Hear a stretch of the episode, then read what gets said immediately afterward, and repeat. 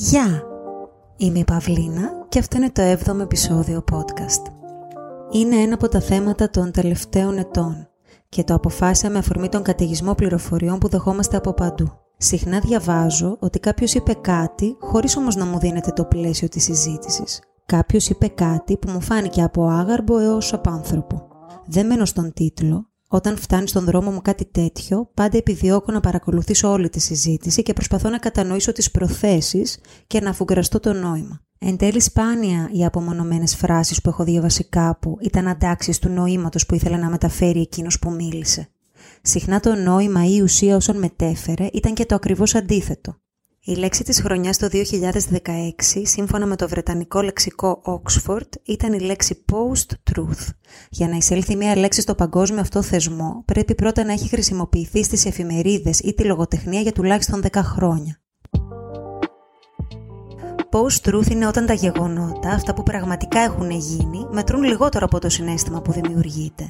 Και σύμφωνα με τον ορισμό του έγκυρου λεξικού, post-truth είναι ένα ουσιαστικό που αναφέρεται σε συνθήκες υπό τις οποίες τα αντικειμενικά γεγονότα έχουν μικρότερη επιρροή στη διαμόρφωση της κοινής γνώμης από ότι έχουν οι επικλήσεις προς το θεμικό και προς τις προσωπικές απόψεις. Προσωπικά θυμάμαι τον εαυτό μου να μην μιλάει. Να μην μιλήσω για να μην πει κάποιος ότι είπα κάτι λάθος να μην μιλάω για να μην ενοχλώ.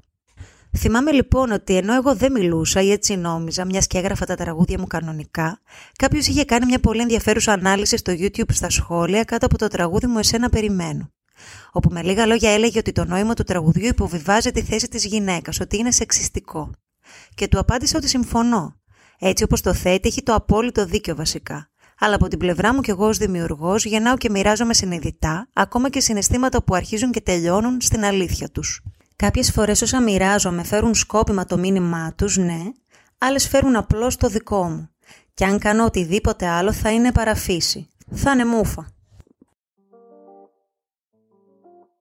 Όταν άρχισα να μιλάω και να λέω την αλήθεια, σε πρώτη φάση κυρίως για να μην ξεχνιέμαι τα μπερδέψω, συνειδητοποίησα ότι πράγματα τα οποία για μένα είναι αυτονόητα δεν είναι αυτονόητα για όλους, δεν είναι αυτονόητα πάντα. Και αυτό που λέω έχει διτή σημασία. Την φρικτή και απόλυτη αλήθεια. Δεν ζούμε σε ένα κράτος δικαίου. Και την αποπίσω της με ερωτηματικό.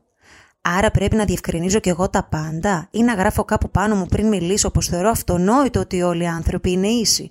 Ότι θα έπρεπε να έχουν ίσα δικαιώματα και ότι αυτό υπερασπίζομαι και ότι θα το υπερασπίζομαι για πάντα και πως αν κάτι πω που ακουστεί παρεξηγήσιμο σας παρακαλώ ακούστε λίγο βαθύτερα τι λέω ώστε να αναγνωρίσετε τις προθέσεις μου.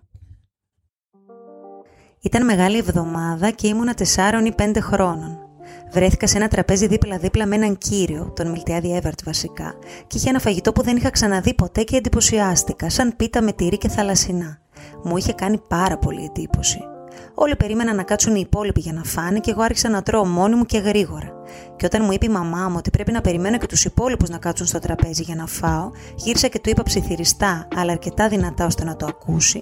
Εγώ όμως πρέπει να προλάβω εσένα που είσαι χοντρός. Δηλαδή, εσύ που μας λες πρωί, μεσημέρι, βράδυ, να προσέχουμε πώς μιλάμε. Ήμουνα τεσσάρων χρονών. Ήμουν τεσσάρων. Ναι, εδώ λοιπόν ήθελα να αναφέρω πόσο μεγάλο ρόλο παίζει η παιδεία, αυτά που ακούνε τα παιδάκια στο σχολείο, αλλά κάποιες φορές και η πρόθεση. Εγώ δηλαδή ως παιδάκι δεν ήθελα να τον προσβάλλω. Έκανα μία διεργασία με αφέλεια. Το βασικό χαρακτηριστικό όσων λέγονται της γλώσσας είναι ότι μιλιέται εν κοινωνία, δηλαδή ότι έχει κοινωνική φύση. Βρίσκουμε άρα μια γλωσσική διάσταση σε κάτι που αφορά την κοινωνία λίγο ή πολύ. Για παράδειγμα, η λέξη τεκνοθεσία είναι ακριβέστερη της λέξης υιοθεσία, ενώ το παράνομος μετανάστης ή λαθρέος μετανάστης δεν είναι αποδεκτό. Η σωστή ορολογία που χρησιμοποιείται από διεθνείς οργανισμούς είναι παράτυπος μετανάστης. Μεταφέρω ένα απόσπασμα από μια συνέντευξη της Ελένης Καραντζόλα, η οποία είναι καθηγήτρια γλωσσολογίας στο Πανεπιστήμιο Αιγαίου.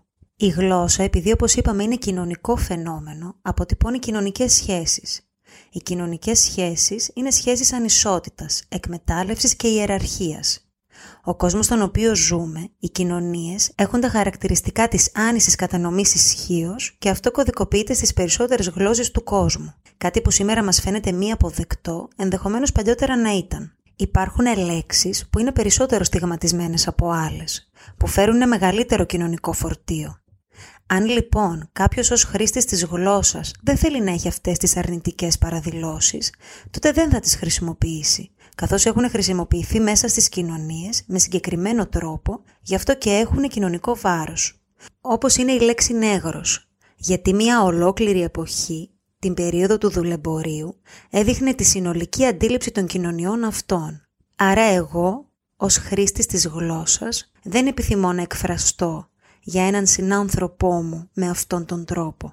Αυτό είναι ένα από τα βασικά νοήματα της πολιτικής ορθότητας. Πριν από λίγα χρόνια εκλέχτηκε στην Παιδαγωγική Σχολή της Θεσσαλονίκης η Δήμητρα Κογκίδου, η οποία σε όλη της την αλληλογραφία υπογράφει κοσμητόρισα και όχι κοσμήτορ.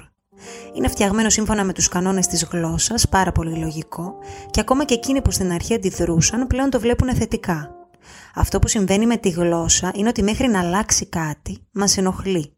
Ο καθένας μας αποδέχεται αυτά που έχει συναντήσει, που του είναι λίγο οικία, και όταν κάτι πάει να αλλάξει δυσκολεύεται να το αποδεχτεί. Δεν είναι όμως δύσκολο να το συνηθίσουμε μετά από λίγο.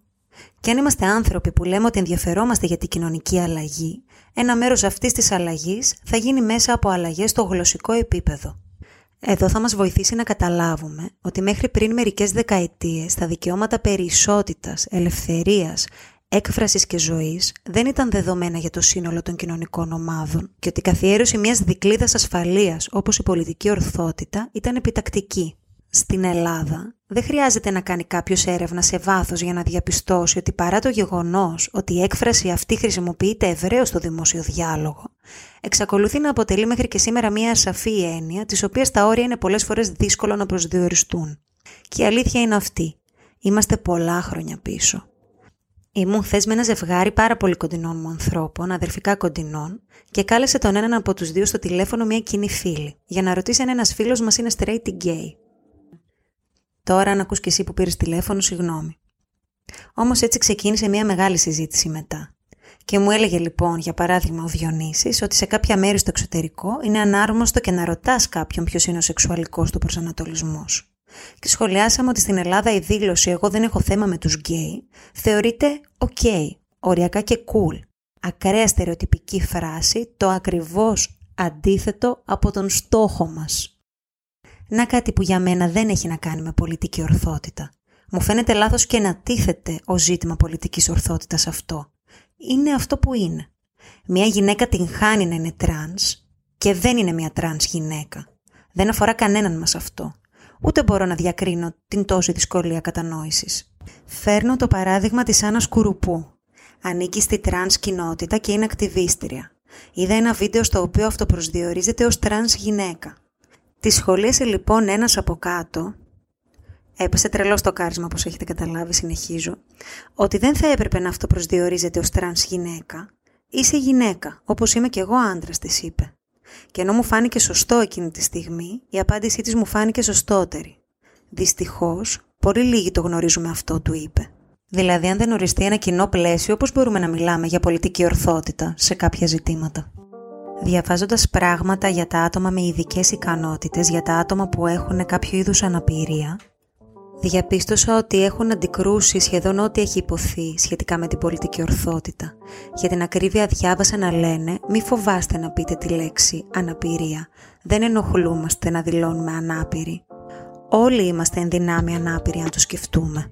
Και στον όρο αμαία, όπου σημαίνει άτομο με ειδικές ανάγκες, αντιπρότειναν τον όρο αμαία εννοώντας όμως άτομο με αναπηρία. Μία αρχή που πρέπει να τηρούμε είναι να μην χρησιμοποιούμε λέξεις που φέρουν έντονα αρνητικές συνδηλώσεις. Όταν λοιπόν πεις άτομο με ειδικές ικανότητες, αναφέρεσαι σε έναν άνθρωπο που έχει πρόβλημα αναπηρίας, μπορεί όμως να κάνει πράγματα. Τέλος, υπάρχει ένα άλλο μεγάλο θέμα που με αφορά προσωπικά και όλους σας θεωρώ. Κατά την άποψή μου η τέχνη δεν μπορεί να μπει σε καλούπια για λόγους πολιτικής ορθότητας κατέληξαν να επέμβουν σε κλασικό βιβλίο του Twain στην Αμερική, στο Huckleberry Finn, αλλάζοντας τη λέξη νέγρο σε σκλάβος. Και αυτό θεωρείται ένα από τα πιο διάσημα παραδείγματα παραλογισμού πολιτικής ορθότητας.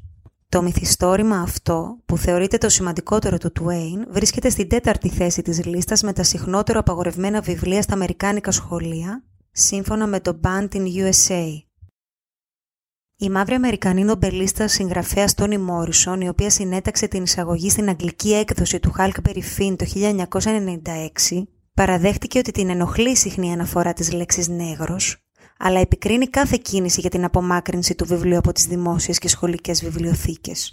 Αυτό που θεωρώ προσωπικά ότι πρέπει να γίνεται στα σχολεία είναι να μεταφέρεται στους μαθητές το πλαίσιο μέσα στο οποίο γράφτηκε ένα συγκεκριμένο έργο. Να εξηγείται για ποιον λόγο μία λέξη είναι ανάρμοστη, υβριστική και ανεπίτρεπτη και για ποιον λόγο τη συναντάμε. Στο συγκεκριμένο βιβλίο, για παράδειγμα, ο Τουέιν υπήρξε πολέμιος του ρατσισμού και ήταν ένα πολύ προοδευτικό βιβλίο για την εποχή του. Ένα λευκό αγόρι γίνεται φίλος με έναν μαύρο σκλάβο και τον βοηθά να αποκτήσει την ελευθερία του. Ένα άλλο παράδειγμα είναι η πινακοθήκη του Μάντσεστερ που αποφάσισε να απομακρύνει από τη θέση που βρισκόταν επί δεκαετίες τον πίνακα του Waterhouse, ο Ήλα και οι νύμφες. Το έργο διηγείται το μύθο από την Οδύσσια του Ομήρου. Ο Ήλας ψάχνοντας για νερό ανακάλυψε μια πηγή που την κατοικούσαν νύμφες όμορφες και πάντα νέες χάρη στην αμβροσία. Τον αποπλάνησαν και τον κράτησαν μαζί τους για πάντα. Το έργο απεικονίζει τη στιγμή πριν την καταβήθηση του Ήλα στην πηγή, το σημείο που η ερωτική ένταση κορυφώνεται. Η ένσταση του μουσείου είναι ότι οι νύμφες μάλλον είναι έφηβες και σίγουρα αισθησιακές. Αυτό λένε δημιουργεί θέματα πολιτικής ορθότητας και ήθελαν με την απομάκρυνση του έργου να ενθαρρύνουν τον διάλογο σχετικά με αυτό. Η ανθρώπινη ιστορία, η ανθρώπινη κουλτούρα, ο άνθρωπος είναι το πεδίο της τέχνης. Όλοι οι πολιτισμοί είναι οι πηγές μας. Πίνουμε από αυτούς με σεβασμό και ευγνωμοσύνη. Δεν θα έπρεπε να επιτρέπουμε σε κανέναν να μας το απαγορεύει θα ήταν ένας τρομακτικός, πνευματικός, καλλιτεχνικός και πολιτικός κατήφορος. Η καλή λογοτεχνία είναι τροφή για σκέψη. Το ίδιο ισχύει για τη μουσική, για το θέατρο, για τη ζωγραφική, για τα πάντα. Η διαμόρφωση ενιών είναι ένας τρόπος για να ζούμε, όχι για να σκοτώνουμε τη ζωή. Χρειάζεται άρα για να υπάρχουν κάποιοι που επιμένουν στο σφάλμα για να μπορούν κάποιοι άλλοι να κατανοήσουν την αλήθεια. Από τη στιγμή που οι άνθρωποι θα αποδεχθούν μια αλήθεια, αρχίζει να πεθαίνει μέσα τους αυτή η αλήθεια. Ξεκίνησα αυτό το επεισόδιο λέγοντας ότι παλιά φοβόμουν να μιλήσω. Φοβόμουν να μην πει κάποιος ότι θα πω κάτι λάθος. Σήμερα καταλήγω ότι ακριβώς εκεί είναι η ρίζα του κακού. Να μην μιλήσω για να μην νομίζει κάποιος κάτι. Ο σκοπός είναι στα αλήθεια να μην προσβληθεί κάποιος. Στα αλήθεια να μην στενοχωρηθεί κάποιος. Στα αλήθεια να μην νιώσει κάποιος άνισος επειδή δεν είναι.